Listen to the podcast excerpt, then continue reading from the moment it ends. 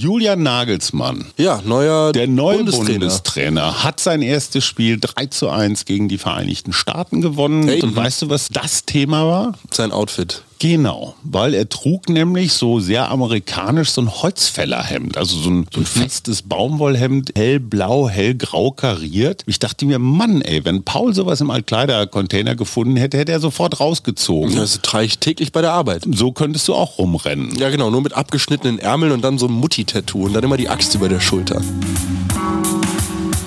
Herzlich willkommen zum Mutmach-Podcast von Funke mit Suse. Paul? und Hajo Schumacher. Heute ist Mutmach-Montag mit Wichtigem, Witzigem und Wirrem. Alles, was man für die Woche wissen muss. Plus Politikversteher Jörg Quos erklärt, worauf wir diese Woche achten müssen. Der Mutmach-Podcast auf iTunes, Spotify und überall, wo es Podcasts gibt. Abonniert uns gerne. Das ist für euch kostenlos, aber für uns ein Kompliment, das Mut macht. Und jetzt geht's los. Der Muma Poker am Montag, immer frisch und gut informiert in die neue Woche. Hallo Papa, ich habe dir heute Folgendes mitgebracht. Hallo Paul. Die blinde Duisburger Sängerin Cassandra Mee Spittmann, dann Wölfe, Lamas und Alpakas, Boah, so viele Tiergeschichten. Taylor immer- Swift Ja. Und noch ein kleiner Tipp aus der Budget-Studentenküche, der sich gerade so um die Halloween-Zeit jetzt im Oktober äh, super durchsetzen lässt. Katja Krasavitsche hat sich als Halloween-Gespenst verkleidet und zwei große Löcher da gemacht, wo Menschen ihre Brüste haben und da so große Wackelaugen draufgeklebt und die gucken dann so durch das Halloween-Kostüm durch. Und es hat genau das gemacht, was es sollte, nämlich eine große Reichweite erzielt. Ich habe Richard David Precht, Mesut Özil. Ich frage mich, ob Julian Nagelsmann sich modisch irgendwie an dir orientiert. Madonna natürlich, Annalena Baerbock. Und bevor wir loslegen, muss ich kurz mal zwei Zuschriften zitieren. Eine davon ist an dich gerichtet. Werner, einer unserer Lieblingshörer der ersten Stunde, sagte zu unserem Freitagsgespräch, was ja ein wenig entglitten ist, tolles Gespräch, wo findet das noch statt in der Familie?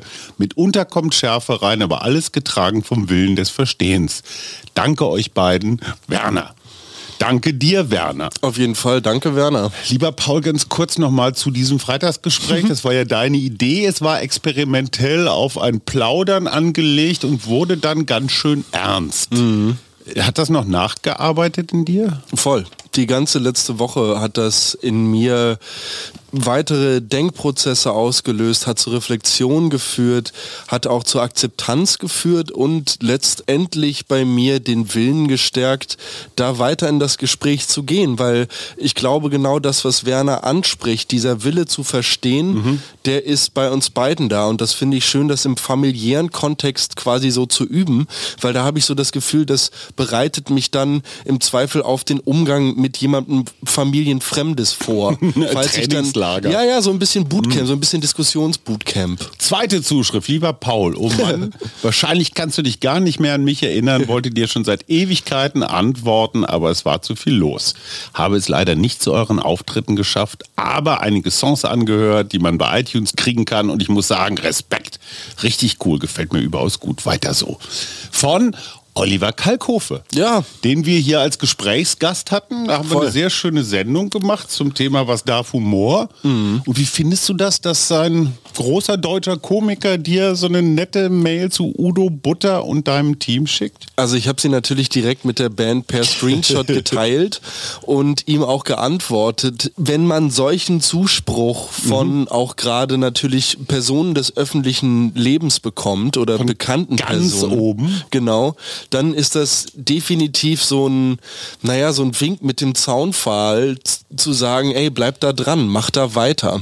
Dazu möchte ich dir noch ganz kurz eine Spezialinformation weitergeben, die ich am Freitag, als ich Petra Husemann traf, die wiederum die Chefin von, oh, wie heißt denn das Label noch? Ich will immer Detektor sagen, heißt aber Ah, anders. Kontor. Nein, auch Nee. nicht Kontor, das von Tim Renner, Tresor, nein. Oh, äh, hm. Oh, kommen wir noch drauf, wird nachgereicht. Also sie haben ja auch viele junge Künstler unter Vertrag und die sagte, na ja, so Fun-Ska sei gerade nicht so ganz angesagt, aber das sei ja vielleicht auch genau der Trick, etwas zu machen, sagen. was sonst keiner macht.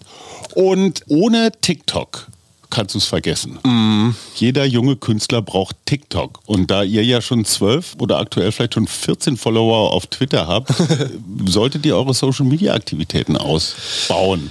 Ja, ich habe übrigens gerade nachgeguckt. Motor Music Records heißt das Label von Tim Renner und du sprichst da was ganz Interessantes an. Diese Social Media Geschichte. In unserem Freitagsgespräch äh, sind wir da auch ein bisschen in dem Thema rumgerudert und ich hatte jetzt letzte Woche ein Gespräch mit einem Booker, auch äh, bezüglich Udo Butter. Udos Booking könnte man das dann oder Udo mhm. Booker oder so. Udo ganz, Booker? Ja, nicht so schlecht auf jeden Fall. Und da ging es halt auch darum, dass es eigentlich immer nur um Reichweite und Vergrößern und Verdies und Verdas geht und wir uns aber als Band und als Künstler, glaube ich, eher schon wieder Post-Social Media sehen. Und mhm. das ist natürlich schwer miteinander vereinbar. Das ist so ein bisschen wie Vinylschallplatte kommt wieder, ne? Lese äh, ich auch einmal im mm, Jahr. Ich wollte gerade sagen, inzwischen alle zehn Jahre, was auf jeden Fall demnächst in Indien auf Vinyl überall äh, zu holen sein wird, weil momentan richtig am Abgehen. Die 21-jährige blinde Duisburger Vokalistin Cassandra May Splittmann, von der ich eingangs berichtete, mhm. wurde letztens erwähnt im Podcast von Neandra Modi mhm. und zwar genannt als die deutsche Tochter Indiens. Ach. Er war nachhaltig beeindruckt von den Produktionen, die Cassandra auch zum Teil mit indischen Produzenten rausgebracht hatte. Und das Spannende nun ist, dass Cassandra hier nicht nur auf Englisch singt, sondern auch auf Hindi.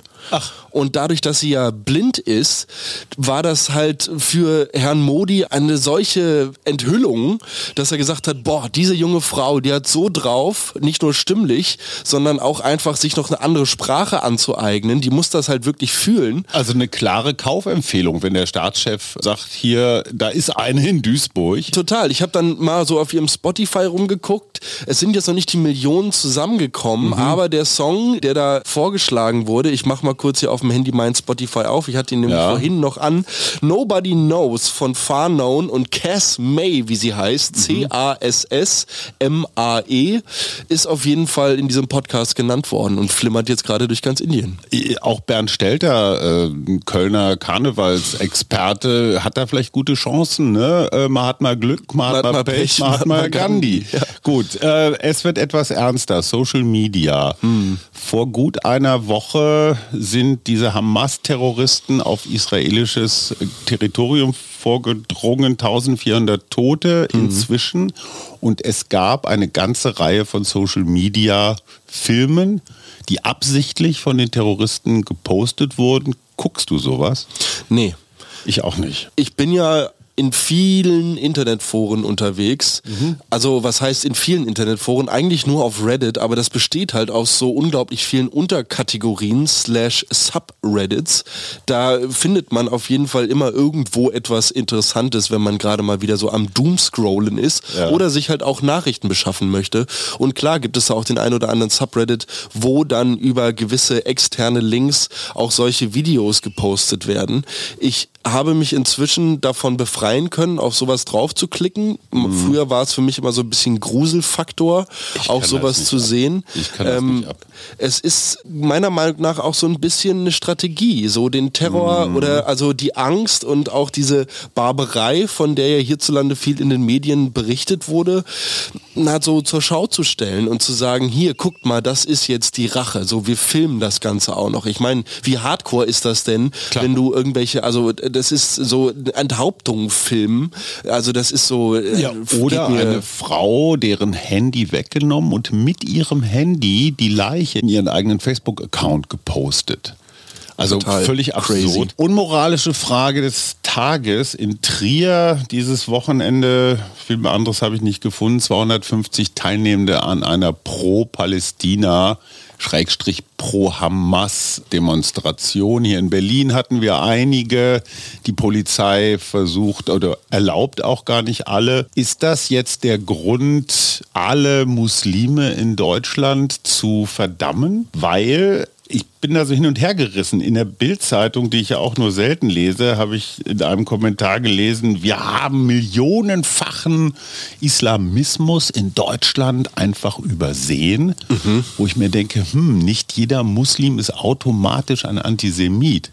Auf der anderen Seite hat zum Beispiel Mesut Özil, der ja für hm, eigenwillige politische Ansichten bekannt ist, naja, so ein Solidaritätstweet abgesetzt. Der Spieler Masraoui von Bayern Bayern hat auch einen pro-palästinensischen Post abgesetzt. Gleichzeitig Bayerns neuer Torwart Daniel Perez von Maccabi Tel Aviv setzt gleichzeitig einen Post ab, so Solidarität mit seinen Landsleuten.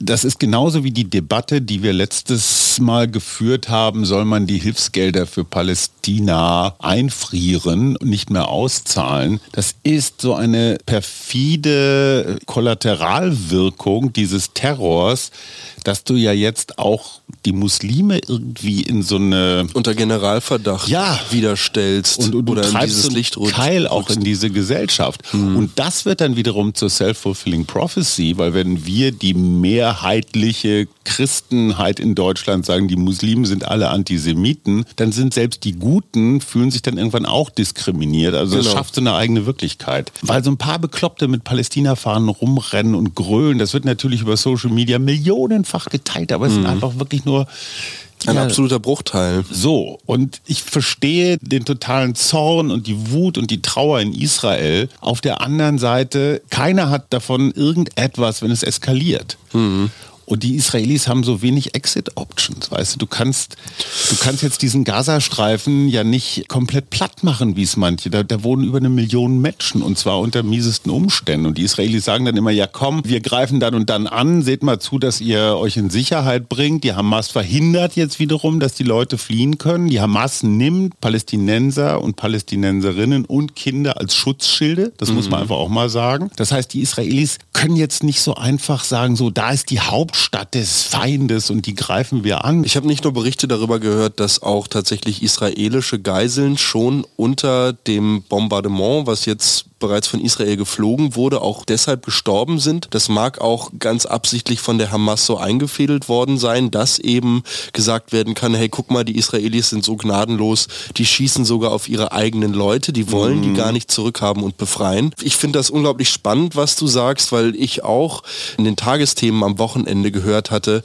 als dort mit einem Sachverständigen geredet wurde über die Situation, dass das äh, völkerrechtswidrig sei, so kurzfristig sich quasi zu sagen, ey, wir, jetzt kommt irgendwie große Bodenoffensive in den Norden, ihr sollt bitte alle in den Süden, mhm. falls ich das irgendwie richtig mitbekommen habe. Gleichzeitig kommt man aus dem Land aber auch überhaupt nicht raus, weil ja. Ägypten den letzten Grenzzugang aufgrund eigener Sicherheitsbestrebungen ja. jetzt zugemacht hat.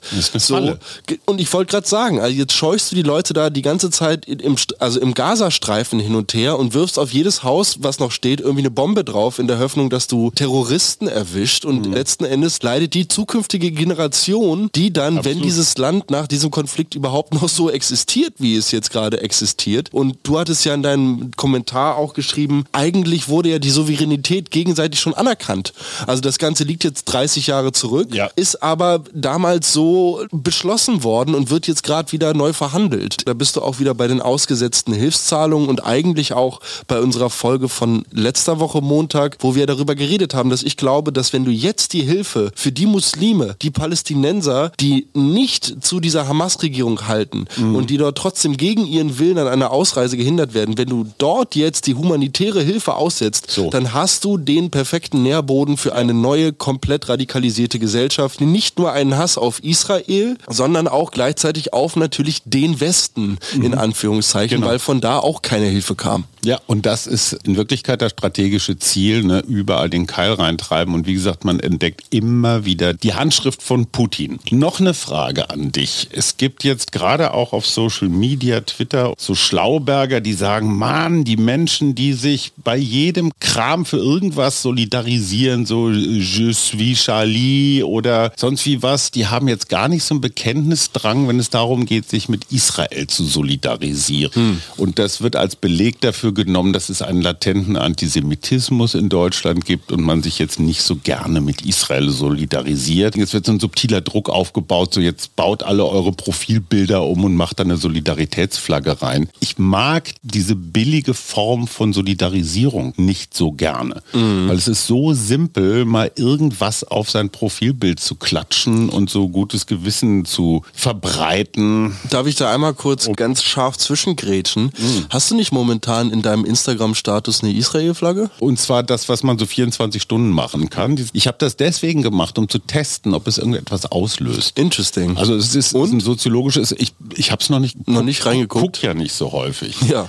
Richard David Precht, ja. äh, von Beruf eigentlich Germanist, aber inzwischen auch als die Stimme der Philosophie. auch so ein bisschen Schmuckiremit, oder? Ja, der Schmuckiremit ist vom ZDF beschnitten worden im Podcast mit Markus Lanz. Oh. Hat er nämlich gesagt, die Religion, also das Judentum, verbiete es, den orthodoxen äh, normale Berufe zu ergreifen, deswegen müssten sie Geld- oder Goldhändler werden. Mhm. Das ist totaler Quatsch. Die normalen Berufe sind den Menschen jüdischen Glaubens, zum Beispiel hierzulande, verboten worden. Mhm. Also nicht die eigene Religion verbietet das, sondern die, die dem Judentum nicht so wohl gesonnen sind. Mhm. Das heißt, Precht hat da einfach mal ein so paar ein Sachen Nazi. durcheinander geworfen. Mhm. Ich finde das ehrlich gesagt von einem großen deutschen Denker, der er ja zu sein glaubt, schon ein bisschen peinlich. Und ich finde auch dieses Geprolle neulich so, Annalena Baerbock wäre unter normalen Umständen nicht mal Praktikantin im Auswärtigen Amt geworden.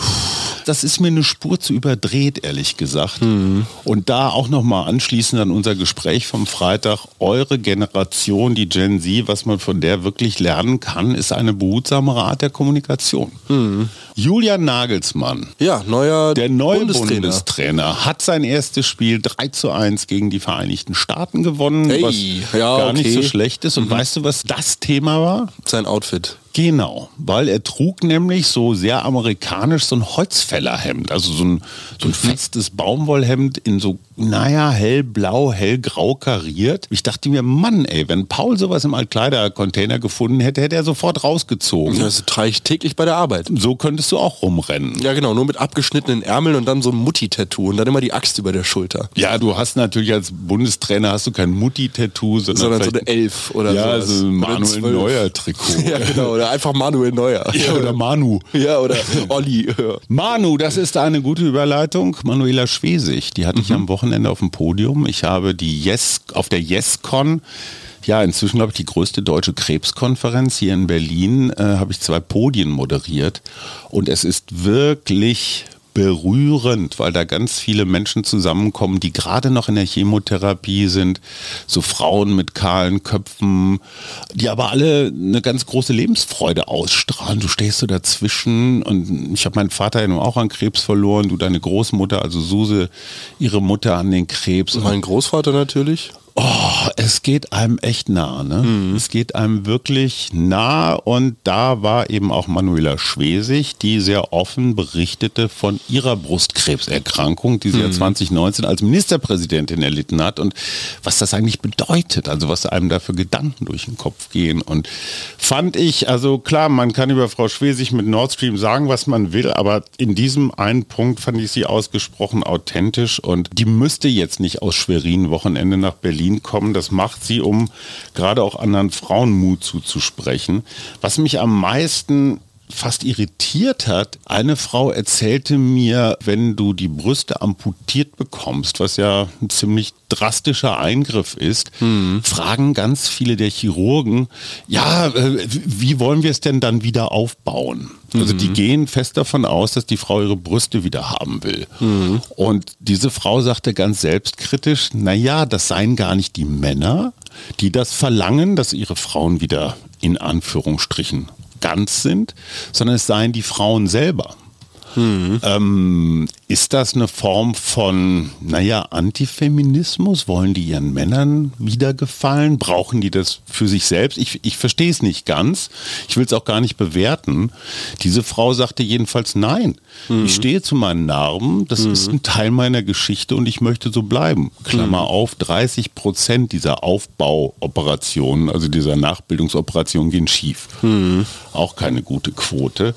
Und das sind so Gedanken, puh, ne, die sind dann wieder, gehen einem dann wieder so ganz direkt ans Leben ran. Hm. Man, man fängt dann ja selber an, auch so zu denken, boah, wie würde ich reagieren? Und naja, so und bevor wir rausfinden, wie dein Wochenende war, jetzt erstmal Jörg Quos, Chefredakteur fürs große Ganze, fürs Politische der zwölf Funke-Tageszeitungen, wie die WRZ, wie das Hamburger Abendblatt, wie die Berliner Morgenpost, die Thüringer, die Braunschweiger und viele mehr. Lieber Jörg, was wird denn diese Woche politisch wichtig hier in Berlin? Hallo Hajo, hallo Paul. Ich blicke auf die Demonstrationslage in Deutschland und bin sehr gespannt, welche Städte und wo pro Palästina Demonstrationen zugelassen werden und wo nicht. In Frankfurt beispielsweise haben wir am Wochenende eine Demonstration erlebt. In Berlin hat die Polizei eine geplante Demonstration am Brandenburger Tor abgesagt. Und das ist gut so. Wir haben in Berlin in den vergangenen Jahren und Monaten immer wieder Demonstrationen erlebt, auf denen nicht äh, der Friede in Palästina angemahnt wurde, sondern das Existenzrecht der Israelis und der Juden bestritten wurde einschlägige äh, Skandierungen sind aufgezeichnet. Tod Israel, Tod den Juden, treibt sie ins Meer. All das findet man auf den Videobeweisbändern der Berliner Polizei. Und ich finde, im Jahr 2023 kann so etwas nicht sein. Nicht nach so einem Überfall und so einem brutalen auf die israelische Zivilbevölkerung.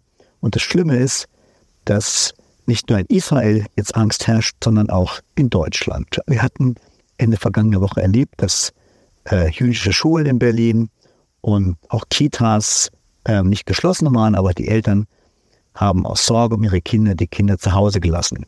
Sie waren äh, in Sorge, dass ihnen, wenn sie mit dem Bus oder mit dem Fahrrad auf dem Weg in ihre Schulen sind, dass ihnen etwas geschieht. Und ähm, diesen Gedanken, dass heute äh, jüdische Kinder nicht ohne Angst in die Schule fahren können, ähm, finde ich unerträglich. Und wenn das mit diesen Kundgebungen und der aggressiven Atmosphäre gegenüber jüdischen Mitbürgerinnen und Mitbürgern zu tun hat, dann muss sich da etwas ändern. Und dann kann man diese Demonstration nicht zulassen. Es kann nicht sein, dass Juden in Deutschland Angst haben müssen, auf die Straße zu gehen, dass sie Angst haben müssen auf dem Weg zur Schule. Ich bin sehr gespannt, wie sich vor allem jetzt nach einem mutmaßlichen Einmarsch von Bodentruppen in den Gazastreifen die öffentliche Stimmung hier dreht und ob der Spruch von der Staatsräson, die mit der Solidarität mit Israel verbunden ist, ob der auch noch gilt. Auch wenn Opferzahlen steigen und wenn die Sache für die Israelis schwieriger und blutiger wird, als vielleicht heute viele annehmen. Ja, und ich traue mich schon fast gar nicht mehr zu fragen, lieber Jörg, die Ampel, wie geht's denn da?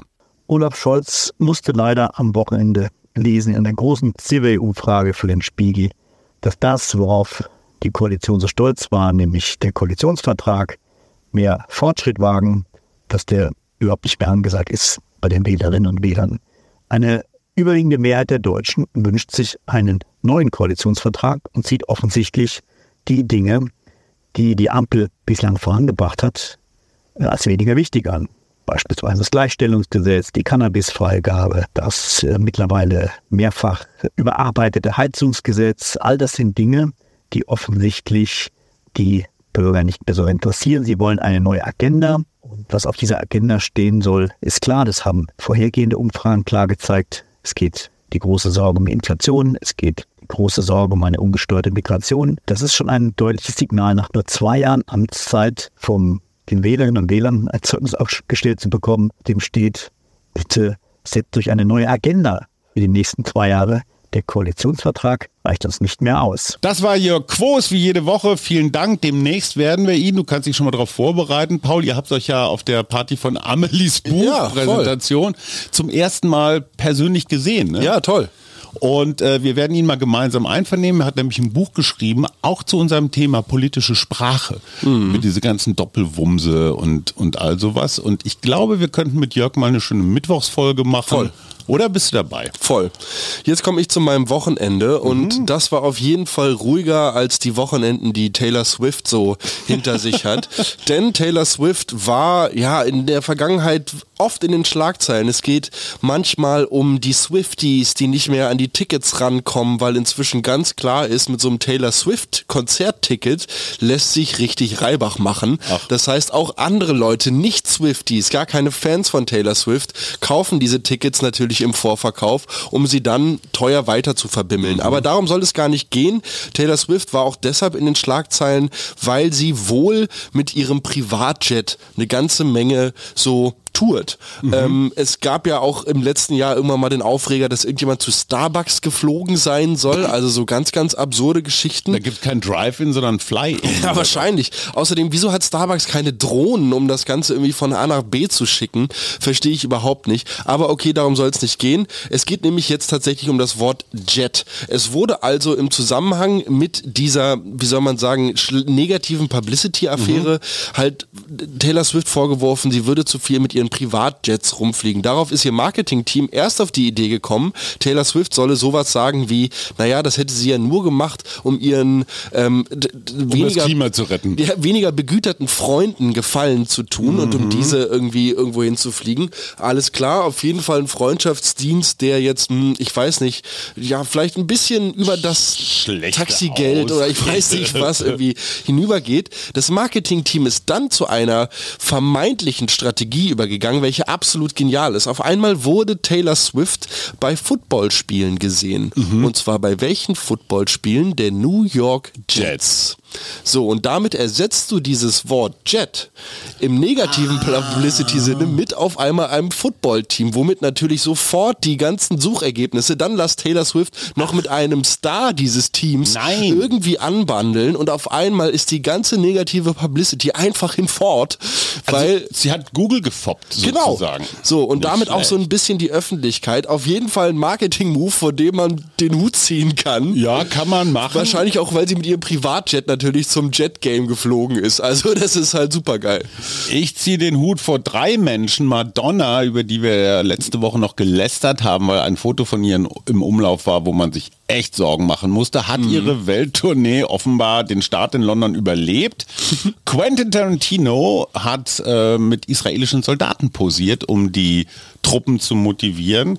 Und ich bin total froh, ich hatte ja so ein schlechtes Gewissen während der Pandemie, dass ich V dadurch gebinged habe, eine Netflix-Serie, wo mhm israelische Geheimdienstkräfte auf palästinensischem Gebiet so Spezialeinsätze haben und du kriegst so ein Gefühl dafür, wie dieser, dieser Zwist funktioniert. Mhm. Und das Ergebnis ist auf beiden Seiten gleich, weil mhm. man schießt sich einfach tot mhm. und am Ende bleibt das Leid der Hinterbliebenen und dann wieder Hass und dann der nächste Tod und, und, und. Sag mal, hattest du jemals ein Sixpack? Ja, auf jeden Fall.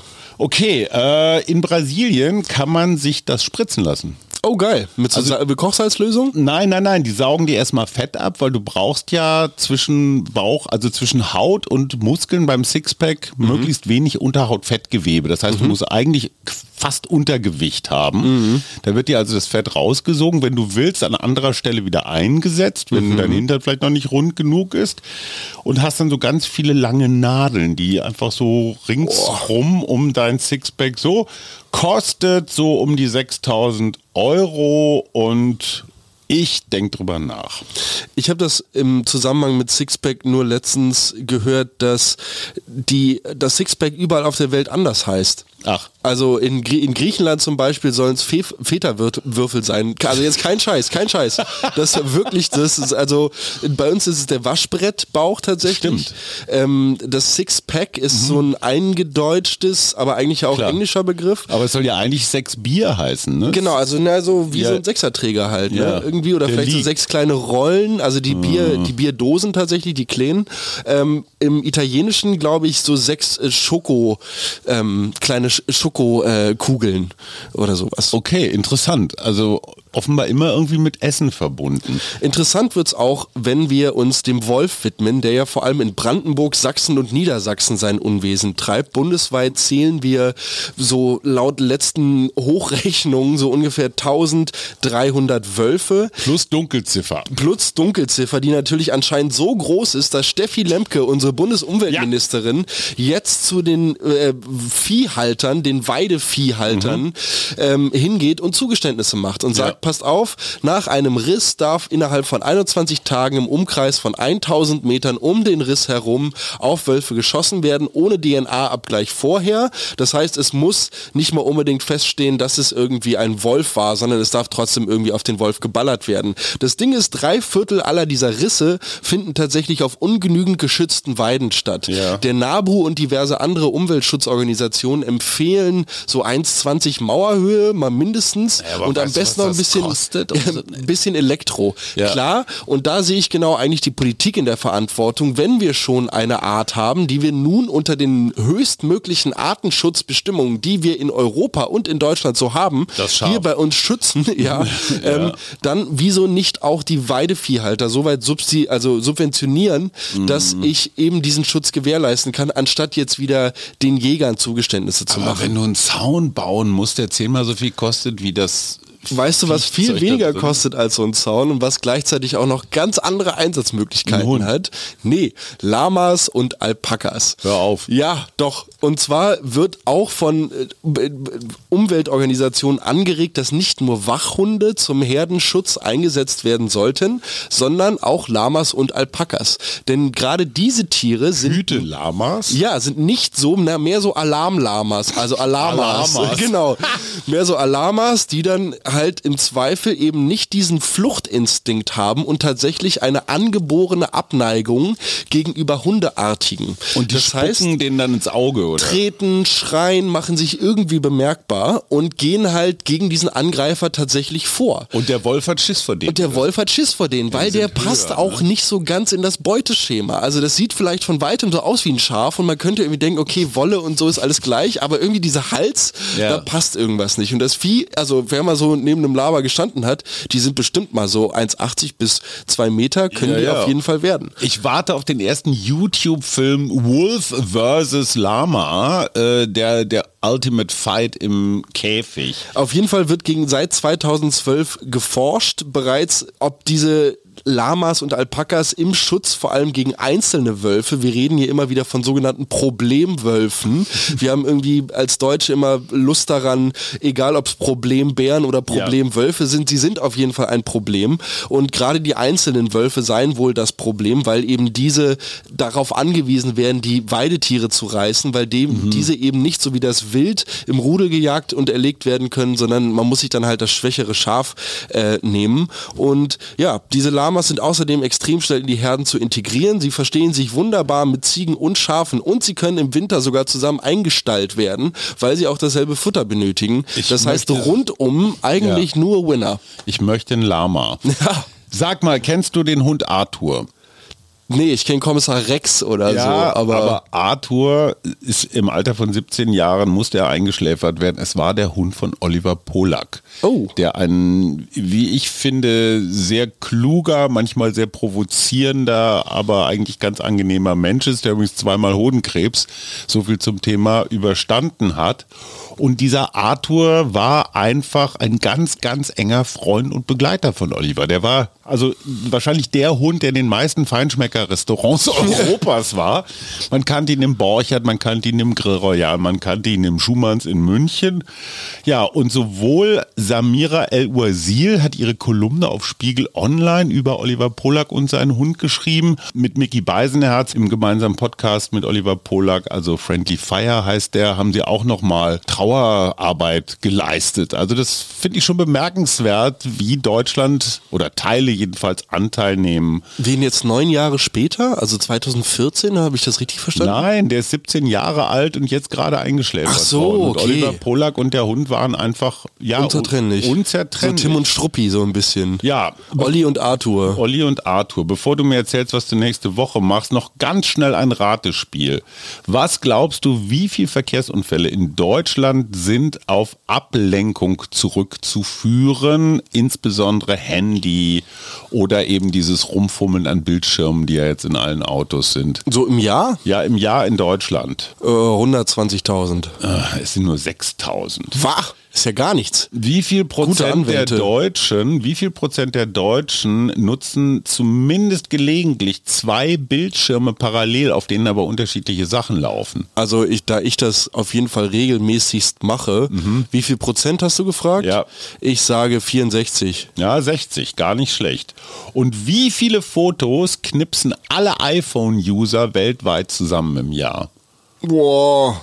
Drei Billionen. Ja. Drei Billionen. Oh Gott. Das erinnert mich daran, mein Fotospeicher ist ein ist schlimmer als jeder Kellerverhau. Ich krieg pro Tag fünfmal die Meldung, dein iPhone-Speicher, dein iCloud-Speicher, sämtliche Speicher sind mit allem voll, bitte lösch irgendwas. Ich In mach das dann auch immer Leben wieder. ich Speicheranbieter. Ihr löscht jetzt hoffentlich nichts, denn während ich meine nächste Woche beschreibe, solltet ihr alle ganz gespannt eure äh, Schreibutensilien vor euch liegen haben, denn es geht darum, richtig zu sparen. Hier kommen Tipps aus der ehemaligen Studentenküche, jetzt Facharbeiterküche, mit äh, dem großen kleinen Paul. Und zwar geht es um die Halloween-Tradition des Kürbisschnitzens. Momentan wieder in vielen Supermärkten tatsächlich im Stückpreis zu kaufen, der sogenannte Halloween-Kürbis. Der hat gut und gern mal 5 Kilo und kommt in den Namen atlantischer Riese, äh, Türkenturban oder auch Riesenzentner Ja. In den Verkauf. Ganz kurz, ist der jetzt einfach nur so auf Halloween-Tauglichkeit gezüchtet? Das, oder kann man das Fleisch da drin auch essen? Pass auf, wir, wir standen davor und genau diese Frage habe ich mir auch gestellt. Und ich muss an dieser Stelle echt den Supermarkt, in welchem ich da einkaufen war, loben, denn neben diesem riesigen Kürbis-Auffangbecken äh, klebte ein kleines Informationsblättchen, auf welchem genau die Art dieses Speisekürbisses beschrieben wurde und dass er eben essbar ist. Also nicht aushöhlen und das Fleisch wegschmeißen. Nein, das ist ja genau, das wäre genauso bescheuert wie ich mache eine Banane auf, schmeiß die eigentliche Banane in den Müll Genau. Und dann nehme ich die Schale- Bananenschale und lege sie meinem Nachbarn vor die Tür. So. Ja, also lustig. das macht irgendwie auch überhaupt keinen Sinn. Insofern nehmt ihr die Kürbiskerne natürlich aus diesem su- super Speisekürbis raus, kratzt das ganze Fruchtfleisch da ab. An den, an den Bad Boys sind bestimmt mal so 5 Kilo. Also wir haben wirklich einen gigantischen Kürbis mit nach Hause genommen für 4 Euro Stückpreis. Mhm. So, wo man sich für ein Hoka Hokkaido unterhalb des Jahres dumm Ja. und dämlich zahlt die Klar. ganze Zeit. Natürlich jetzt auch gerade Kürbisernte. Hokkaido alles- ist auch Goldstandard, ne? Macht ja irgendwie schon. Ja. Der Riesenzentner oder auch der gelbe Zentner sind da eher so, naja, ich, der VW Polo oder sowas, Ja. aber tun's genauso für eine Kürbissuppe. Ja. Und mein persönlicher Geheimtipp ist es ja, die Samen aus dem Fruchtfleisch zu lösen und diese im Ofen mit etwas Salz zu rösten, Mm. auch noch mit ein bisschen Öl. Macht sich super dann wieder in der Suppe. Naja, ich werde jetzt die nächste Woche nichts anderes machen, als verschiedene Zubereitungsarten von Kürbis zu mir zu nehmen. Ich bin gespannt auf die nächste Sendung mit dir, mein Sohn. Ich kann mich an einen Kürbis erinnern, den wir dir zuliebe mal irgendwann auch so zubereitet haben. Das ist bestimmt 20 Jahre her. Den haben wir dann einfach so stehen lassen in der Küche, bis er irgendwann von selbst zusammenfiel. Ja. Weil drinnen hatte sich ganz viel so hässliches, graues, blaues, nein, nicht so Moos, sondern dieses, naja, staubige Zeug da so gebildet. Und ich glaube, wir haben da so viel Giftsporen eingeatmet, da könnte man nicht gegen anrauchen. Was liegt die Woche an? Auch zu Anfang der Woche werde ich äh, an einer Veranstaltung der Indel, Industrie, Indels, Inselstrie, Industrie- und Handelskammer teilnehmen, um dann wieder in ja, die alltägliche Arbeit einzusteigen. Was es ist jetzt gerade? Gehölz, Gehölzschnitt und Was machst du denn bei der Feldzeit. Industrie- und Handelskammer? Du, das weiß ich selber nicht so genau. Ich habe die Einladung auf jeden Fall zugesagt. Mein Arbeitgeber weiß Bescheid Mhm. und ich werde mich einfach überraschen lassen. Ja, ich mich auch. Es hieß, es gibt kostenloses Mittagessen. Na, das ist ein Argument. Ich kriege ein kostenloses Abendessen. Ich bin nämlich bei Markus Lanz die Woche und am Donnerstagabend moderiere ich in Essen im Jakob Funke Haus eine Buchvorstellung, nämlich irgendwas über schlaue Patienten, die sich um die Digitalisierung ein bisschen selber kümmern müssen, indem sie das einfach fordern von ihren Krankenkassen. Das ganz zum Schluss war auch eine wirklich erschreckende Erkenntnis. Gesundheit und Digitalisierung ist in Deutschland einfach so lahmarschig und hinten dran, dass Menschen sterben, weil sie einfach nicht schnell genug ihre Unterlagen von A nach B kriegen. Und wenn du gerade eine harte Diagnose hast und dann erstmal alles zusammenfummeln und dann weißt du nicht zu welchem Spezialisten und, und, und. Also das ist wirklich ein Zeichen von Hinterwäldlertum mhm. und du hast den Eindruck, du kannst das 2023 genauso moderieren, wie du es in 2003 hättest moderieren können. Das Ergebnis ist immer dasselbe, traurig. Aber wir wollen ja Mut machen. Deswegen haben manche Studenten von dem Professor Matusiewicz, der das Buch mitgeschrieben hat, inzwischen ihre eigene elektronische Patientenakte. Geil. Haben einfach ein Dropbox-Konto äh, und packen alles, was sie an Röntgenbildern, Rezepten, Befunden und so weiter haben, da rein. Und wenn sie zum Arzt gehen, hier hast du einen Link, guck rein, fertig. Mhm. Also schlecht. muss man selber machen. Nichts wird einem abgenommen. Wir wünschen trotzdem eine schöne Woche. Alles Gute. Bye bye. Das war der Mutmach-Podcast von Funke. Jeden Montag, Mittwoch, Freitag ganz frisch. Unterstützt uns bei steady.fm, folgt uns auf Instagram oder hinterlasst gerne eine nette Bewertung. Wir hören uns.